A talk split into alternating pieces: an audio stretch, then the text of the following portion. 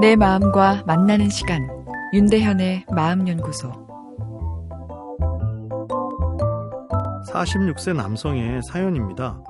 대학교 1학년 때 만나서 5년간 연애하고 아, 지금 결혼한 아내는 뭐 연애처럼 뜨겁지는 않지만 그래도 대화도 잘 통하고 또 이 두 아들까지 있어서 아, 참 부족함 없는 가정 생활이라 생각합니다. 어, 근데 요즘 갑자기 엉뚱하게도 어차피 죽는 인생인데 열심히 사는 것이 무슨 의미가 있냐 뭐 이런 생각이 들다가 갑자기 아, 누군가와 다시 뜨겁게 사랑하고 싶다는 생각에 사로잡히게 됩니다. 뭐 하지만 소심한 성격이라 아, 이 나이에 무슨 사랑이야 정신 차려야지 하며 아, 자책하는데요. 어, 그러다 얼마 못 가서는 또 연애하고픈 마음이 꿈틀댑니다. 사춘기도 아니고 음, 이 나이에 왜 그러는 것일까요? 이런 사연인데요. 어, 우리 무의식에 살고 있는 이 본능은 욕심쟁이죠. 끝도 없이 더 가지려고 합니다. 예, 당연히 남에 대한 배려도 적고 매우 이기적이죠.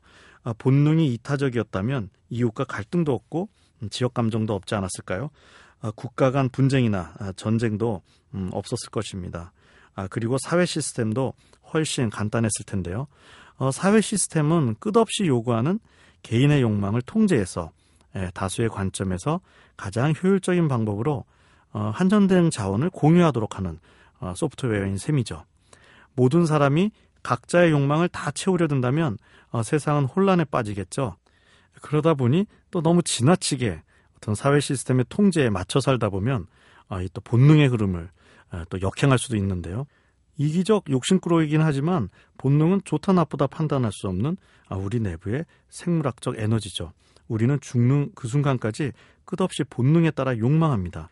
그러나 그 본능은 완전히 채워질 수 없어서 결핍이란 느낌이 항상 친구처럼 아, 따라다니죠. 본능과 결핍의 관계에 관한 이론에는 아, 크게 두 가지가 있는데요. 일반적으로는 본능의 요구가 좌절될 때 사람이 결핍을 느끼죠. 아, 그래서 본능을 지나치게 억압하여 생긴 문제는 좀 통제를 풀고 이완시켜 건강한 방법으로 숨을 쉬게끔 해야 한다는 해법인데요. 다른 이론은 인간이 본질적으로 결핍을 갖고 있어서 욕망한다는 것입니다. 인간의 고독과 결핍의 느낌은 욕망의 어떤 좌절의 결과가 아니라 본질이다라는 이야기인데요. 그렇기에 그 결핍을 잘 수용하는 것이 해법이 될 수 있죠.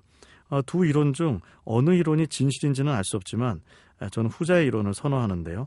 욕망의 좌절이 결핍이라는 이론은 욕심쟁이 욕망이 주인공이라 상대하기가 어렵고 피곤하죠. 연애하고픈 마음 어, 그 자체를 탓할 수는 없지 않을까요? 우리가 열심히 살아서 더 성공하고 더 성취하려는 무의식 속엔 사랑의 욕구가 존재한다고 생각합니다. 더 사랑하고 사랑받을 존재가 되고 싶은 욕구이죠. 중년 이후 찾아오는 연애에 대한 욕구. 남자의 두 번째 사춘기 아닐까요? 내일 이어서 생각해 보겠습니다. 윤대현의 마음연구소. 지금까지 정신건강의학과 전문의 윤대현이었습니다.